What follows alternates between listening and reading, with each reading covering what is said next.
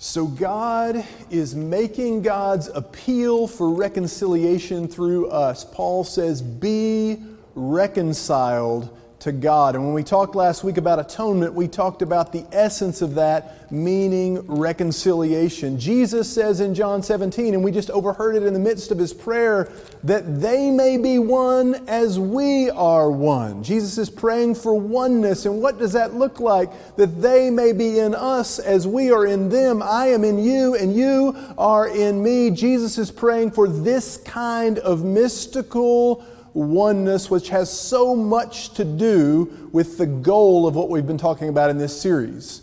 Last week we began this series on the house of atonement, and we started looking through the windows with this idea that we can understand the cross of Jesus better if we look through all the angles and windows and glimpses that people have used to describe it over the course of Christian history. And we talk, started with this idea of substitution that many of us are familiar with, and then one angle on substitution that's become one of the most popular views of substitution and atonement in the world today. It's a pretty new view.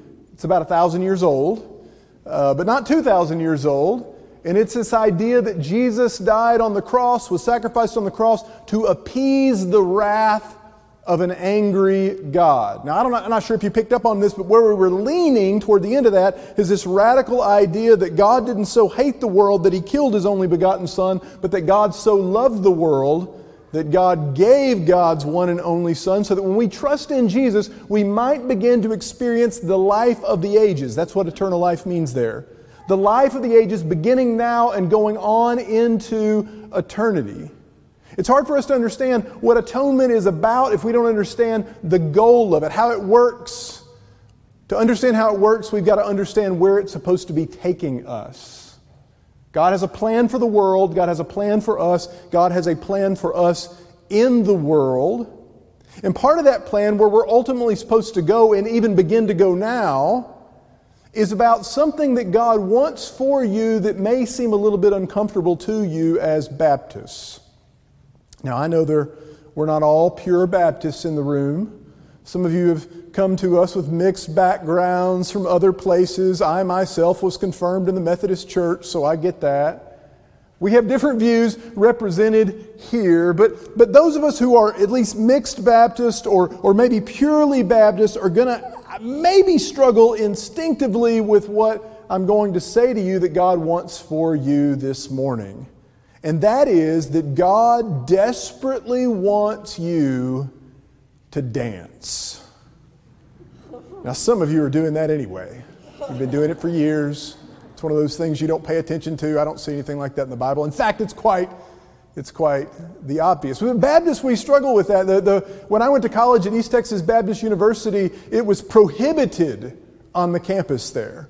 It was prohibited on the campus. You could not dance, you could not hold a dance. What you could do was have a karaoke party off campus where people moved in a way that looked an awful lot like dancing. I was dating a girl at Baylor in my freshman year of college, and I would go there where you could, even though you were Baptist, dance, but that was a relatively new thing. It had made the news. Baylor was going off the rails. They were now allowing dancing on their campus. But even Baptists who allow dancing in that way, and the Methodists that I was a part of when I was a teenager, and we, we, we went into that church and they would have dances, and I would feel like, wow, this is, are we supposed to be doing this? But even then, you had to leave room for the Holy Spirit during the slow dances. Some of you know what I'm talking about. The younger people don't know, but you're not leaving enough room, they come and tap you. Leave room for the Holy Spirit, you know. But really, the biblical idea is that when we understand how it is that God wants us to dance, what we're doing is we're making room for the Holy Spirit. And that's a huge part of why God wants us to dance. In fact, throughout Christian history, throughout Christian history, and you may not hear a lot about this here, this view we're going to talk about today is really prevalent in the Eastern Orthodox Church. There's this term that really is about God not only dancing, but being a dance. It's called the perichoresis. The word perichoresis is a word that's used to describe the dance of the Trinity. It's, it's, it's, a word that's used to describe the social nature of the Trinity. And it's, it's this idea that throughout time, and even before time and after time, beyond time, God has existed in this perfect Father, Son, and Holy Spirit union of interdependence, intermutuality, it's an interrelationality, an interpenetration that has been called the dance of the Trinity, the perichoresis. That Father, Son, and Holy Spirit are existing throughout time in this kind of giving and receiving, loving and sustaining and supporting relationship. That that is the essence of God. That in essence, God is a dance and that God created you to be a part of that dance. You're, we're supposed to be dancers. We're supposed to be dancers. Now, when I went to ETBU and they had those rules about prohibiting dancing, I didn't have a problem with that because, not because I'm Baptist, but because I'm awkward. And I feel pretty awkward on the dance floor. So, this idea of God wanting us to dance is a little uncomfortable for me too. But there have been a couple of times in my adult life where I chose to dance. One of those times, and it was because of my wife, it was at our wedding reception. Because I knew that my wife, like God, likes dancing. And she wanted me to dance. And it was our wedding, and I feel like maybe she earned it, she deserved it. So I, I, I, shed my inhibitions and I got there and I said, and by the way, this was still Baptist enough that there was, there was no beverage to help me shed my inhibitions. And, but I shed my inhibitions and I worked myself up and I got out there and I jumped around and I flailed around and, and looked as goofy as I do dancing and just let myself go and had a good time. Happened at my brother's wedding as well. But this, this, this is not easy for us. It's, it's, it's awkward. And yet, this idea of perichoresis really points us to one of the windows, really both of the windows that we're going to look through today. One of them is called theosis. Pull this down. There's something in here we're meant to slowly see, by the way. And the other one is called recapitulation, which is the means for theosis or atonement. We're talking about theosis, this very prevalent idea in Eastern Orthodox Church. We're talking about what some people have called divinization, or the idea that through the atonement we become, as some people have said, God or God-like. Athanasius had this really disturbing phrase that said, uh, uh, God became man so that we could become God, and as Baptists, we're really uncomfortable with that too. We don't like this idea of us being God. Irenaeus said something more similar to what you heard in the passage of Scripture today, and you'll find this really throughout the New Testament. He said, He became like us so that we could become like Him. He became as we are so that we could become as He is. And really, the idea behind that isn't so much us becoming God or even God like in a sense, though there is that kind of sentiment in the idea of being created in the image of God, but it is the idea of union. Ultimately, living in full and complete union with God as Adam and Eve, as humanity did in the beginning. We'll turn back to this creation text quite a bit, actually. We know in the beginning that we lived in this place called Eden. Did you know that the word Eden literally means abundance? Signifying to us that those early human beings were living in a state of abundance abundance of shelter, abundance of food, vegetation, abundance in every way imaginable, including, and most of all, their relationship with Holy God. Or, in other words, you might say something like this In the beginning, they had life and they had it more abundantly. That sound familiar? Why did Jesus say he came? That they might have life and have it more abundantly. And the idea that Christ is presenting there, that has a lot to do with union. That seems really strange. I'm praying, Father, that they might be in us as I am in you and you are in me we would be in them and they be in us. I'm praying for the perichoresis to be made whole again. You see what I'm saying there? He made him that knew no sin to be sin so that we might become the righteousness of God. Jesus is praying for union, or more importantly, Jesus is praying for reunion, which is another way to understand the atonement. And it's actually the way Jesus tried to get us to understand the atonement. Do you remember one of his most famous parables? Jesus said, The kingdom of God is like a parent who's sitting on a porch, desperately waiting for their child, their wayward child, to come home. The child has gone their own way, turned away from that parent and every good thing that they offered them in their life, and they've gone off and they've lived a life where they've squandered their life so much that they're now at the point of death and humiliation and shame, and somehow they hit rock bottom, and when they hit rock bottom, they start edging their way back home. And the whole time that parent is sitting on the porch watching all these years, sees that child coming in the distance, doesn't wait for him to turn the corner, breaks off the porch, runs and embraces that child Start the music, spread the feast. Do you think there was dancing at that party? There probably was. It's a celebration of reunion. And that's what Jesus is praying for, and that's what Jesus is longing for. But Jesus knows that we can't get there on our own. And so the gospel tells us that Jesus did something for us that we could not do for ourselves. Last week we talked about that in terms of substitution. And that's a little bit about what we're talking about today, but the, the, the first window, the other window we're looking in today, is actually one that all of the theories can fit into. It's the oldest atonement theory in the history of the church. It's called recapitulation.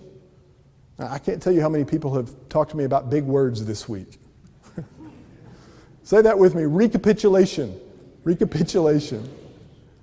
The idea of recapitulation is found somewhat in Romans 10 when Paul talks about Jesus being the end of the law. Only the word end doesn't mean it's over, like we think of when we think of end. But the word end there is the word telos, which means fulfillment or consummation or embodiment or summing up.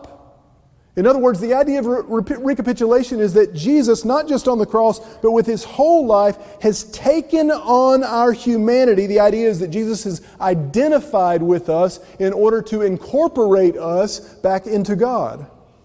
That Jesus has somehow, by taking on our humanity, recapitulated the life not only of Israel and you and me, but every human being that has ever existed. That title, Son of Man, in the New Testament, can also be translated human one. That Jesus has somehow taken us on and taken us over, and as we move toward the end of time, we're being recapitulated back into the presence of God by Jesus. And the whole story of the gospel, not just the end, is supposed to bring us into this. For instance, last week we heard as we moved into the Lent that, that common Lenten text about Jesus, full of the Spirit, going into the wilderness to face temptation. Now, in the Bible, we don't talk about this much as Baptists either, but there is the idea that we're not just being forgiven by what's done on the cross, but we're being delivered by the powers and principalities. And the three main powers and principalities are sin, not just sinning, but sin, the power of sin, the power of death, faced on the cross, and the power of the devil. We don't like to talk about him much. But Jesus goes into the garden, goes into the wilderness. You remember what happened in that early story? The human beings turn away from God and they're exiled from that abundant life into the wilderness. Then later, Jesus, the human one, goes into the wilderness and faces the evil one in a way that is supposed to recapitulate or transform the fallenness of Adam and Eve. The whole story is really like that. And it's really hard to understand this idea, but what we don't have to understand it for it to work. That Jesus took on our humanity to redeem every inch of it, that Jesus faced off all of our enemies to create victory where we had defeat. Identifying with us fully, going all the way down from birth to death into our humanity so that he could free us for reunion with God. I said earlier that as an adult, I don't dance much. But that, that's kind of not exactly true. I actually dance a good bit. Not on a dance floor, not at weddings. If you invite me, I'll stand over to the side like a junior high boy or a Baptist pastor. but I dance an awful lot in my kitchen and in my dining room with my children. We've got one of those Alexa Echo Dot things, and you can put on the happy playlist. They're smiling because they know this right, one of their favorite moments with daddy. And daddy dances in a way that's sillier than he did at his wedding reception. And we dance together, and I don't have to get rid of the inhibitions because the inhibitions are gone. There's a freedom, there's a silliness, there's a, a, roaming around, there's laughter. And I, I love dancing like that. I love dancing with my children, and so does God. That's part of the point of all of this. And why God has been willing to go through whatever is necessary to create the movement back, to recapitulate our lives in Christ. You've heard that word a lot in the New Testament through Adam, all were made dead. In Christ, all are made alive. Jesus has recapitulated our lives so that we can live in union with God. It's a path that we couldn't have created on our own. And so Jesus has created the path. It's a bridge that we needed to cross over, but we couldn't create it on our own. So Jesus created the bridge. Jesus did everything necessary to blaze the trail for us to be able to come from that place of death to this place of life. And when he sees us out there on our way, he's ready to jump off the porch and run down the road and receive us in his embrace and spread the feast and start the music. And do you think there will be dancing? You better believe it.